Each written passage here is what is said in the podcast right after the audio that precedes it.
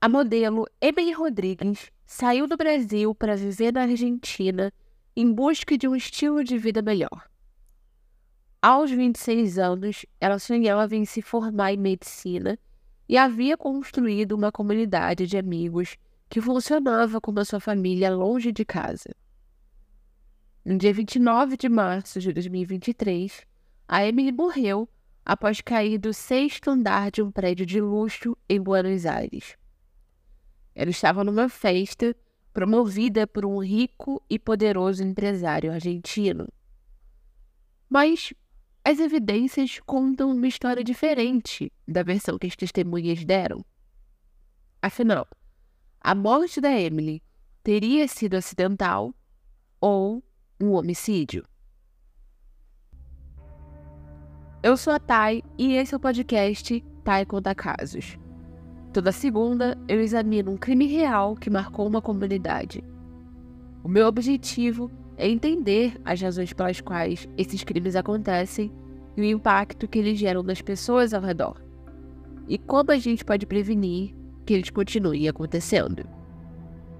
Se essa é a sua primeira vez aqui, já aproveita para nos seguir e ativar as notificações para não perder nenhum episódio novo. E se você é o ouvinte retornando, seja muito bem-vindo de volta. Aproveita e confere se você já deixou uma avaliação de 5 estrelas no Spotify ou onde quer que você esteja ouvindo.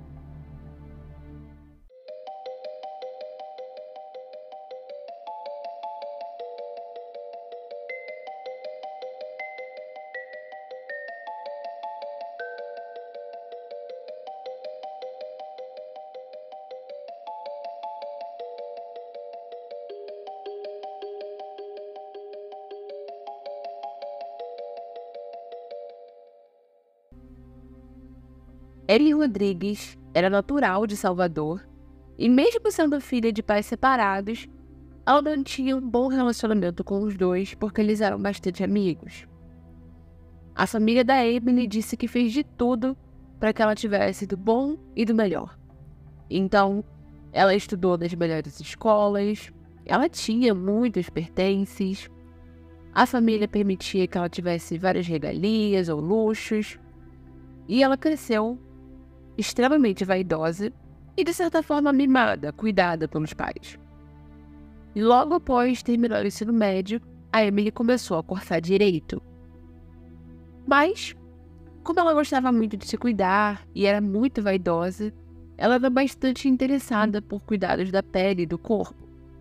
Então, um sonho dela era ter uma clínica de estética.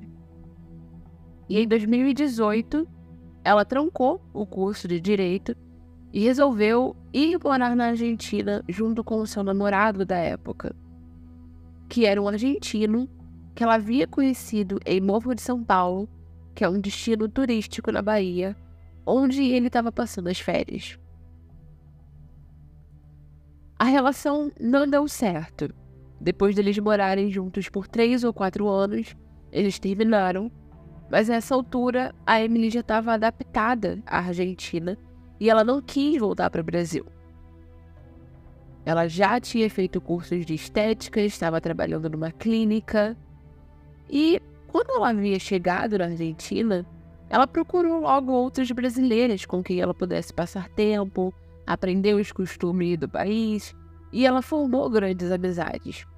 Então, depois de quatro anos, ela já tinha formado ali a sua comunidade, o seu lar, a sua família distante da família de sangue. E alguma dessas amigas dela faziam medicina. Então, conforme elas conversavam sobre o assunto, gerou na Emily essa vontade também. E aí, ela disse aos pais que ela ficaria na Argentina para cursar medicina lá.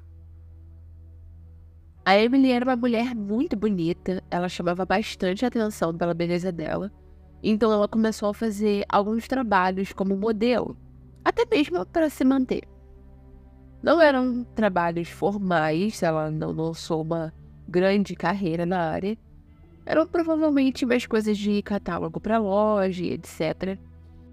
Não se tem muita informação detalhada sobre exatamente quais trabalhos ela fazia. Mas o que se sabe é que ela investiu bastante tempo no seu Instagram.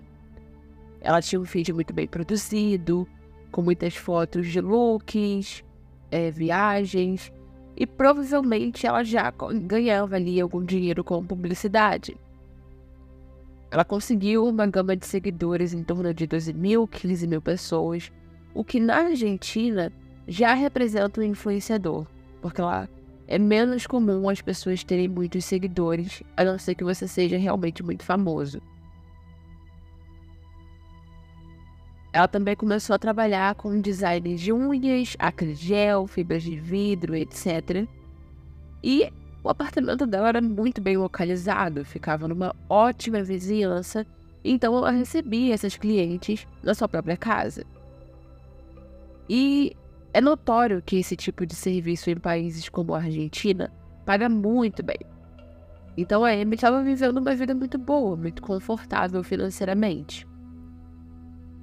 As amigas da Emily disseram que ela era uma pessoa muito dedicada, muito focada em manter um corpo esteticamente bonito para os padrões da sociedade, muito trabalhadora e que ela gostava de trabalhar com marketing digital, publicidade e ela via bastante lucratividade ali. Mas que ela também estava se organizando financeiramente para começar a faculdade de medicina. E quando falaram sobre esse caso, os portais de notícias, pessoas questionaram se a Emily fazia ou não uso de drogas recreativas. Alguns amigos disseram que ela jamais usaria nada, outros já disseram que ela pelo menos fumava maconha. Então, fica aí o questionamento. Eu, particularmente, não acho que o fato dela ter experimentado, ter usado drogas antes ou não, uh, influencia tanto o que acontece posteriormente nesse caso. E você vai entender o porquê. Uma das amigas que a Emily fez na Argentina foi uma mulher chamada Juliana Magalhães. A Juliana era uma médica brasileira que morava na Argentina há mais de 12 anos. E ela era muito amiga de um empresário chamado Francisco Sáenz Valiente um homem de 52 anos, muito conhecido na Arecoleta, que é um dos bairros mais tradicionais de Buenos Aires. E ele era conhecido não só por ele ser muito rico e ser um empresário, mas principalmente por ser um cara que gostava de dar festas. E assim, o Francisco era o tipo de cara que era o inimigo do fim do rolê. As festas dele tinham fama de durar de segunda a segunda, regadas a muita bebida, muita droga e apenas mulheres muito jovens. O Instagram dele era lotado de fotos dele esbanjando dinheiro em lugares extremamente luxuosos, exóticos, baladas, eventos. E contam que os vizinhos o odiavam porque já haviam feito diversas reclamações do barulho dessas festas que duravam dias, em qualquer horário. Mas ele não se importava com absolutamente nada lá do alto do apartamento de 400 metros quadrados dele. Bom, e supostamente também a Juliana teria uma empresa onde ela dividia a sociedade com Francisco Seria uma empresa de comunicação, parece. E esse seria o motivo deles terem essa amizade tão forte, já que, olhando, eles pareciam ser de mundos muito diferentes. Mas também existem alguns rumores de que a Juliana seria quem armava as meninas jovens para essas festas dele. Uma espécie de Ghislaine Maxwell. Embora não se saiba se ela aliciava ou se ela convidava, porque há outros rumores de que ela e outras meninas fariam parte de um grupo de acompanhantes dele.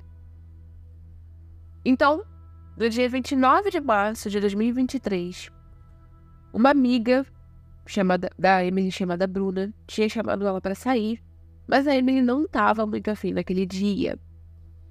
ela teria que se arrumar e etc. E ela tinha outros compromissos no dia seguinte, ela não queria dormir tarde.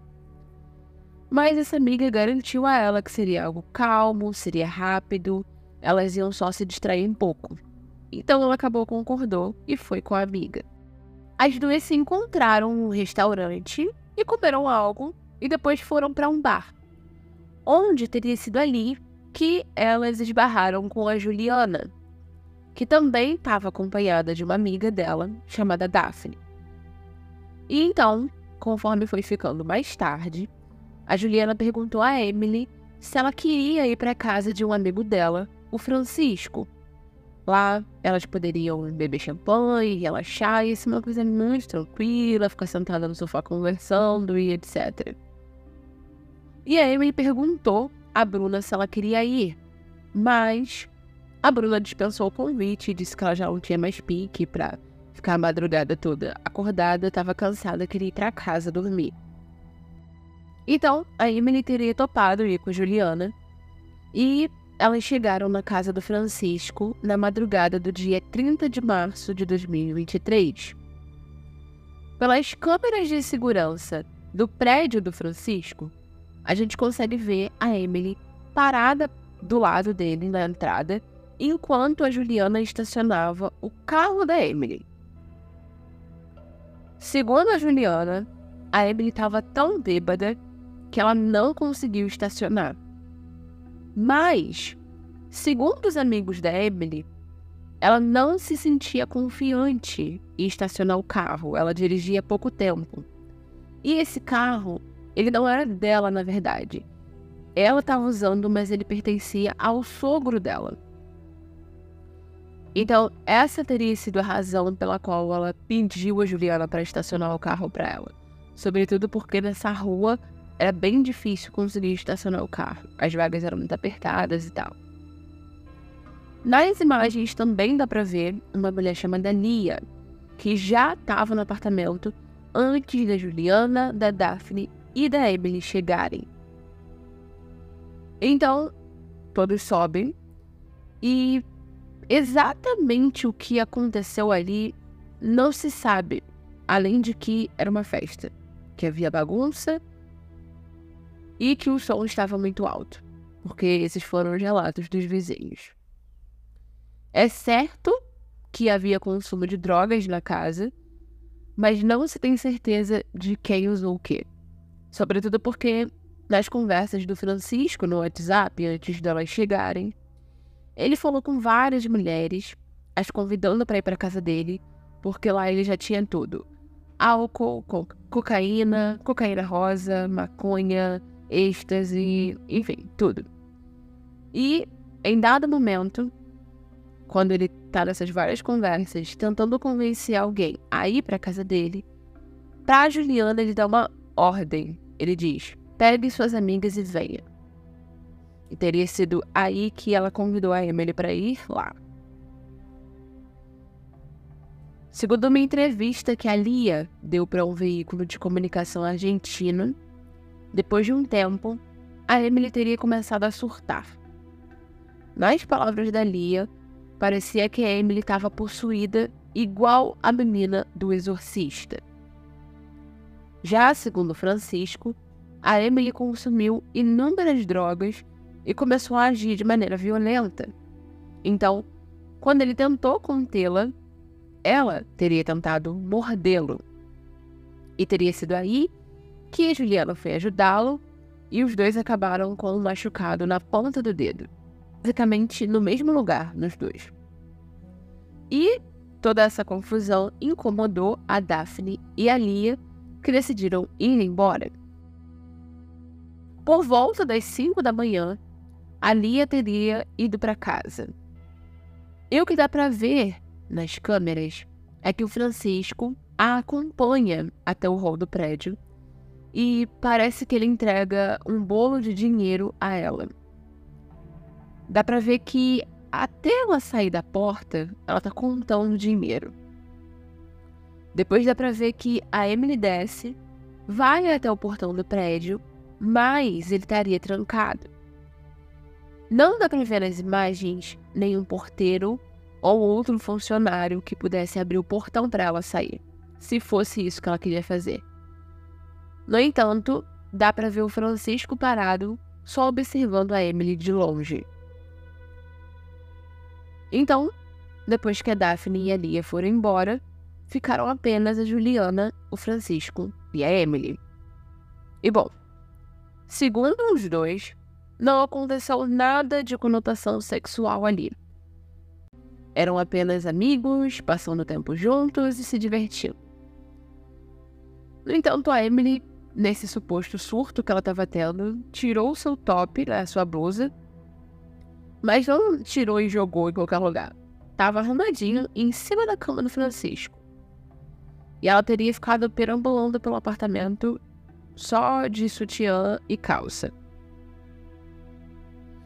E aí, por volta das 7, 8 horas da manhã, os vizinhos começaram a escutar uma mulher berrando desesperada gritando por socorro, algo apavorante.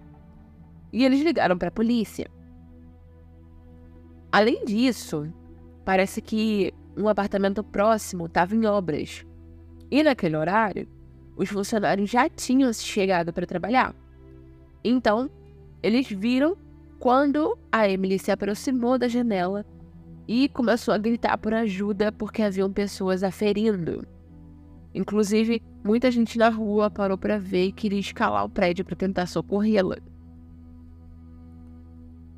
Uma outra mulher que trabalhava no prédio de frente pro apartamento do Francisco, que a Emily estava na janela sem tentar pular. Ela só estava pedindo pela polícia, gritando socorro, quando de repente apareceu um homem que ela não conseguiu ver se era o Francisco e puxou a Emily para dentro. Tipo, agarrou ela na cintura e puxou ela para dentro. Então, essa senhora também ligou para a polícia e contou tudo isso. E logo após isso, assim, não muito tempo depois, o próprio Francisco ligou para emergência, tipo um SAMU de lá, e disse que tinha uma mulher na casa dele,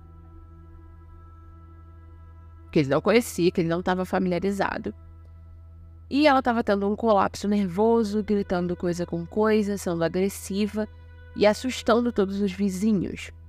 Ele também disse que ela usou várias drogas e queixava que era por isso que ela estava nesse estado. Só que nessa ligação, a atendente consegue ouvir a Emily ao fundo. E o que ela falava era: Me solta, alguém pede ajuda, pelo amor de Deus. E depois, trabalhando esse áudio, conseguiu se descobrir que a Emily disse em determinado momento: Para de me picar, eu não tô aguentando mais, você vai me matar. Depois desse momento na ligação, o Francisco faz um som de dor, como se ele tivesse sido atingido por algo ou alguém, e dá pra ouvir ele gritando a Juliana, dizendo: Não, Juliana, Juliana, não. E não dá para saber se ele queria a ajuda dela ou se ele estava gritando para impedi-la de fazer alguma coisa. O que se sabe é que depois disso foi quando a Emily caiu do prédio. Ela caiu meio que numa área comum do prédio, assim, como se fosse um jardim, um pátio. E segundo a Juliana e o Francisco, eles não puderam ir até lá porque para chegar lá teria que passar por dentro do apartamento de uma moradora. No entanto, o Francisco ligou para o seu advogado, que já estava na cena quando a ambulância chegou. E aí, quando né, a emergência chegou, a Emily ainda estava viva e ela não tinha sofrido nenhum trauma na cabeça. Mas, infelizmente, ela teve duas paradas cardíacas no caminho até o hospital e acabou falecendo. E não somente a Emily foi encontrada pelos paramédicos nua, e foi dessa forma que ela foi levada para o hospital, como nem a Juliana, nem o Francisco acompanharam a ambulância até o hospital. Eles nem mesmo entregaram a bolsa dela para que os paramédicos levassem com os seus documentos. E a Juliana sabia disso muito bem, porque ela era médica. Se alguém chegasse na emergência sem identificação, a pessoa ia ser colocada como indigente, ou eles não iam conseguir se comunicar com a família, se ela falecesse, não ia ter o nome da pessoa para enterrar, etc.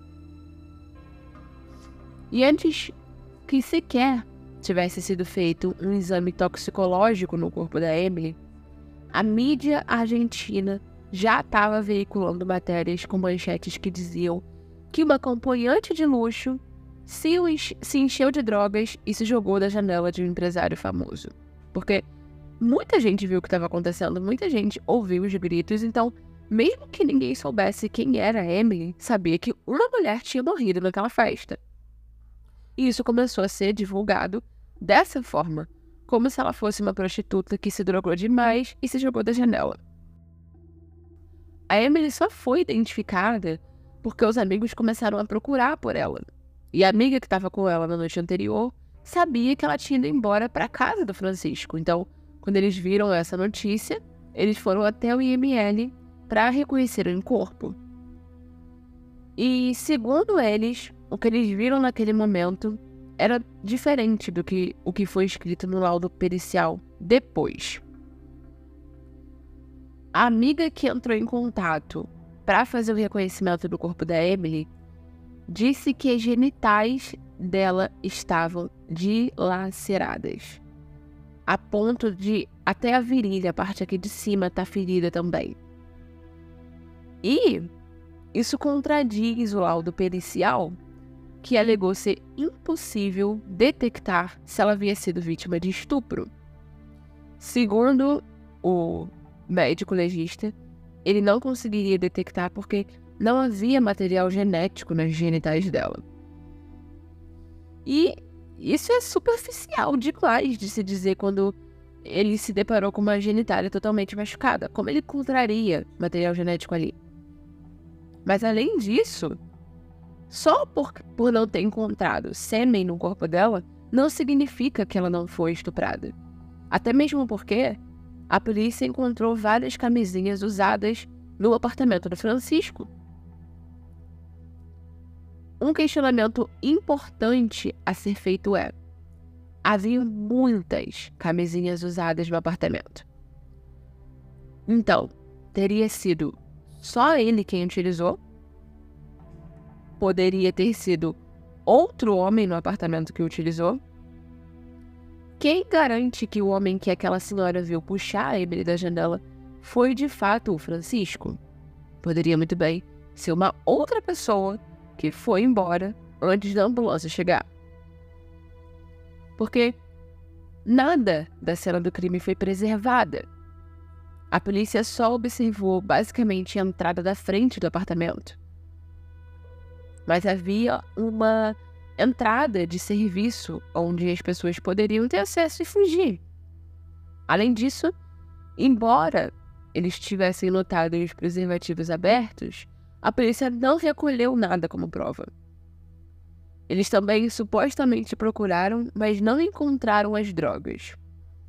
A única evidência que se tem desse primeiro momento em que a polícia foi até a cena do crime foi a blusa da Emily esticada em cima da cama do Francisco. Quando a polícia questionou o Francisco sobre por que a Emily estava nua, ele contou a história dela mesma ter tirado a blusa e que as calças dela saíram quando ele a puxou pela cintura para impedi-la de pular a janela. Eram pantalonas largas e que teriam acabado escorregando e saíram totalmente. Ele também disse que o colapso que a Emily teve foi devido à mistura de drogas que ela fez.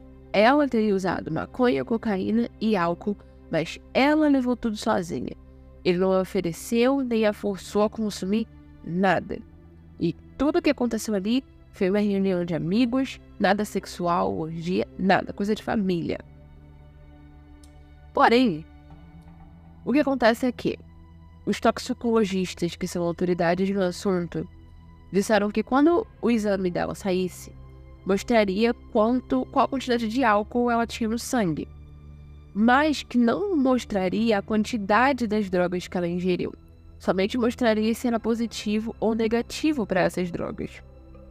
E que era muito relativo dizer que essa mistura teria causado algum colapso nervoso, porque teria que averiguar vários fatores, se ela tomava remédios antes, se ela misturou isso tudo com alguma medicação e precisaria saber a quantidade de drogas que ela ingeriu.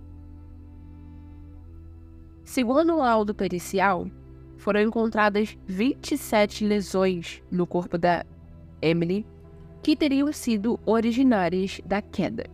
Só que existe uma lesão que foi extremamente debatida, porque era uma espécie de arranhão, uma ferida quando sua pele é arrastada em alguma superfície. E esse é um tipo de ferida que é muito comum em acidente de carro, quando seu corpo é lançado com, com a força da queda contra o asfalto, por exemplo. Imagina assim, quando alguém sofre um acidente de moto e fica todo arranhado. Algo nesse sentido. Essa lesão teria o tamanho de 13 centímetros por 9 centímetros. E esse, essa medida exata coincidiria de ter sido feita quando o corpo da Amy passou pelo parapeito da janela. E pelo local no corpo dela onde essa lesão estava, batia com a altura da janela. Só que não foi explicado se essa lesão era de cima para baixo ou de baixo para cima. E por que, que isso é importante? Porque, num sentido, a lesão teria acontecido quando tentaram puxar o corpo dela da janela. No outro sentido, a lesão teria que ter acontecido quando o corpo dela foi empurrado pela janela. Então, seria muito importante saber. Quando a família da Emily chegou à Argentina, eles começaram a fazer um apelo para que a imprensa brasileira começasse a falar do caso, para cobrar a justiça argentina. Principalmente porque todos os dias saíam novas matérias, inclusive em muitos jornais que pertenciam ao conglomerado da família do Francisco, dizendo que a Emily era uma prostituta que perdeu a linha nas drogas e se matou. E, obviamente, falavam coisas extremamente degradantes sobre ela, né? Misoginia, machismo, enfim. Bom, no celular da Emily foram encontradas 40 chamadas que não foram atendidas que ela fez pro namorado dela. O que leva a crer que alguma coisa estava acontecendo ali que a apavorou o suficiente para ela ligar sem parar, porque 40 chamadas é muita coisa. Não se sabe por que ele não atendeu, se por acaso eles estavam brigados, ou talvez ele não tenha ouvido porque estava no silencioso. Afinal, era de madrugada. Mas o nome desse namorado nunca foi divulgado porque logo depois, né, do caso acontecer, ele começou a ser ameaçado de morte. E ele, sabendo quem era o Francisco, prefere até hoje ficar escondido. E a questão era que, por quê? Por que, que ele começaria a ser ameaçado de morte só por ser namorado da Emily? Porque a narrativa que Juliana contava era que a Emily não tinha namorado. Que não existia namorado. Então, se o namorado não se manifestar e alguém contar a história de que não tem namorado, fica muito mais crível. E isso era para reforçar a ideia de que a Emily era uma acompanhante de luxo. Ela não tinha namorado. E, obviamente, com ele quieto, essa versão ia ser muito difícil de refutar. O Francisco havia sido preso logo assim que a polícia começou a investigar o caso, mas ele estava muito perto de ser solto. Ele sairia da cadeia no dia 19 de abril. E o advogado da família da Emily queria evitar que isso acontecesse, usando mais provas contra ele para mantê-lo na cadeia. Então, ele fez com que a polícia fosse até o apartamento mais uma vez para que fosse feita uma nova busca. As câmeras que ficavam no corredor em frente à porta do apartamento haviam sido arrancadas. Então essas imagens foram perdidas. Embora, mesmo a câmera ser arrancada, deveria a gravação ficar no sistema, mas enfim. O que a polícia conseguiu encontrar foram três seringas e uma delas tinha um líquido que eles iam examinar para descobrir o que, que era. E aí, dia 21 de abril, a família e as amigas da Emily fizeram um protesto em frente da Embaixada Brasileira em Buenos Aires. Eles afirmam veementemente que a Emily não tinha o costume de perder a linha nem mesmo no consumo de álcool, que dirá misturar várias substâncias pesadas. Uma das amigas dela até contou que ela era zoada no grupo porque ela só tomava vinho e champanhe. Então a teoria deles é de que a Emily foi convencida pela Juliana, acreditando que seria um ambiente tranquilo, e que eles a drogaram usando a tal da cocaína rosa. Mas que talvez ela tenha voltado assim muito rápido enquanto eles tentavam violentá-la, e por isso aconteceu todo aquele alvoroço. Toda vez que ela tentava fugir, eles ingeriam mais drogas nela. E o que é essa cocaína rosa? Essa substância ela ficou conhecida como cocaína rosa, mas ela na verdade não é cocaína. É o 2-dimetoxibenzaldeído. Também é conhecida como Venus, Eroxon, Nexus, mas ela não é tão popular assim no Brasil porque ela custa muito caro. Então, talvez você nunca tenha ouvido falar dela e de qualquer forma, ela só circula em lugares com pessoas de muito dinheiro. Curiosamente, essa droga foi inventada para tratar dependência em substâncias químicas, mas acabaram descobrindo que ela mesma é tóxica, ela mesma gera é, dependência. E ela também tem um efeito afrodisíaco. Então, para que, que ela é muito utilizada? Para pessoas que querem se aproveitar de outras em um momento vulnerável. E se, e se eles tinham essa intenção de violentar a Emily, fazia muito sentido que essa foi a droga de escolha para deixar ela suscetível ao Francisco. Esse pó rosa ele tem dois efeitos principais. Um estimulante, que é de fato muito semelhante ao da cocaína, e um alucinógeno. E por conta disso, ele é considerado como o grupo das anfetaminas, que ativam um sistema conhecido como simpatomimético. E dentre os principais efeitos da ativação desse sistema estão o aumento nas frequências cardíaca e respiratória, na pressão arterial e na temperatura.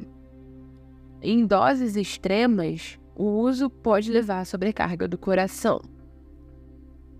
Então, a pessoa que consome essa cocaína rosa, principalmente em altas quantidades, ela pode sofrer alucinações auditivas, paranoia, pânico, e ela se torna um perigo para si mesma e para os outros. E assim, é algo muito complexo, porque o Francisco é um cara muito poderoso e ele vem de uma família muito influente. Então, fica muito evidente quando você pesquisa sobre esse caso que a investigação, o processo não progrediu como deveria, porque tinha algo estranho ali. As pessoas estão com medo, elas são ameaçadas, talvez. Em entrevistas, o perito que assinou a autópsia não faz muito sentido na explicação dele, ele foge das perguntas. Muito estranha essa questão que ele afirma veementemente que não tem como ele dizer que houve violência sexual pelo simples fato de não ter achado sêmen Primeiro, porque isso não prova nada, e segundo, porque a genitália dela estava muito machucada. Então, assim, claramente a família dele tá mexendo os pauzinhos para fazer com que a investigação não progrida e que o caso fosse encerrado como suicídio. Francisco e Juliana juram que nenhum dos dois forneceu nenhuma droga a Emily e que foi tudo do, da concessão dela. Ela quis, ela levou e ela conseguiu tudo sozinha. Mas Existem os prints das conversas dele, oferecendo justamente todas as drogas encontradas no organismo dela. Inclusive, também encontraram a conversa dele com o fornecedor dele daquele dia, fazendo pedido de todas essas drogas. E a parte mais desconexa desse caso para mim é o fato da Juliana, uma médica, não ter ido até a suposta amiga dela depois dela ter caído da janela ela não só poderia, como deveria ter feito um primeiro atendimento. E ela ainda permitiu que a Emily fosse levada sem nenhuma documentação, sabendo que dessa maneira a Emily seria internada como indigente. É, é muito absurdo. O triste para a família é que, enquanto forem necessários realizar exames no corpo da Emily, ela não pode ser enterrada. O corpo dela não pode ser trazido ao Brasil. Portanto, a família não consegue dar esse adeus, esse descanso a ela. A perícia incluiu uma análise química qualitativa de drogas psicotrópicas e narcóticas, feita em uma série de amostras de diferentes itens encontrados no apartamento do Francisco. Não haviam drogas nas garrafas de vodka e água, mas a substância dentro da seringa encontrada no apartamento era ketamina. A ketamina é um anestésico dissociativo que provoca alucinações e pode induzir a pessoa a um estado de sedação, imobilidade e amnésia, além do alívio de dores. A perícia também revelou que haviam vestígios de sangue e sêmen, encontrados em 25 amostras que eles escolheram no apartamento. Traços de sangue foram detectados em seis amostras: três no lençol cor de vinho, um numa fronha, uma na parte externa de uma camisinha e outra no top da Emily. Já o sêmen foi encontrado em 19 amostras, oito em embalagens internas ou externas de camisinhas, três numa colcha, uma numa colcha azul, três no lençol, duas em uma fronha e uma em um cotonete e uma em uma toalha. O advogado da família da Emily disse ao jornal argentino Telan, abre aspas, a descoberta de tantas amostras de sêmen primeiro desacredita a versão do Francisco de que não houve sexo naquela noite. E por sua vez, a descoberta de amostras de sangue, uma delas no top da Emily, é consistente com a luta que nós acreditamos ter existido antes da morte da Emily, que provaria a resistência, a luta e a situação de violência. Fecha aspas.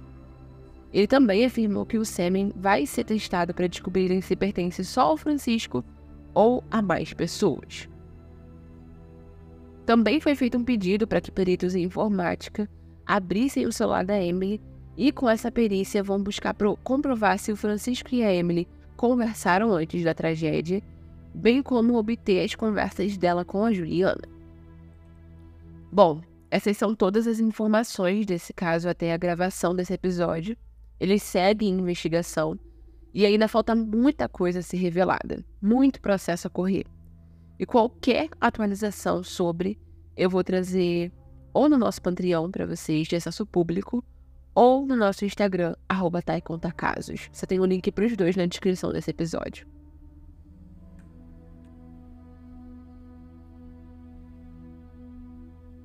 O Tai Casos foi criado e desenvolvido por mim com o objetivo de dar voz às vítimas e educar as pessoas para que crimes assim não se repitam e a vida nem o sofrimento de ninguém tenha sido em vão. A criminologia é o estudo do fenômeno criminal para que se possam criar políticas públicas destinadas à prevenção, ao controle e à repressão de delitos, assim como auxiliar no desenvolvimento e aprimoramento científico dos métodos investigativos. Se você gostou desse episódio, confere se você já está nos seguindo para não perder mais nenhum. E não deixe de avaliar o podcast com 5 estrelas no Spotify ou onde quer que você esteja nos ouvindo. Para não perder nenhuma novidade, imagens referentes aos casos e quando saem os episódios novos, nos segue no Instagram, arroba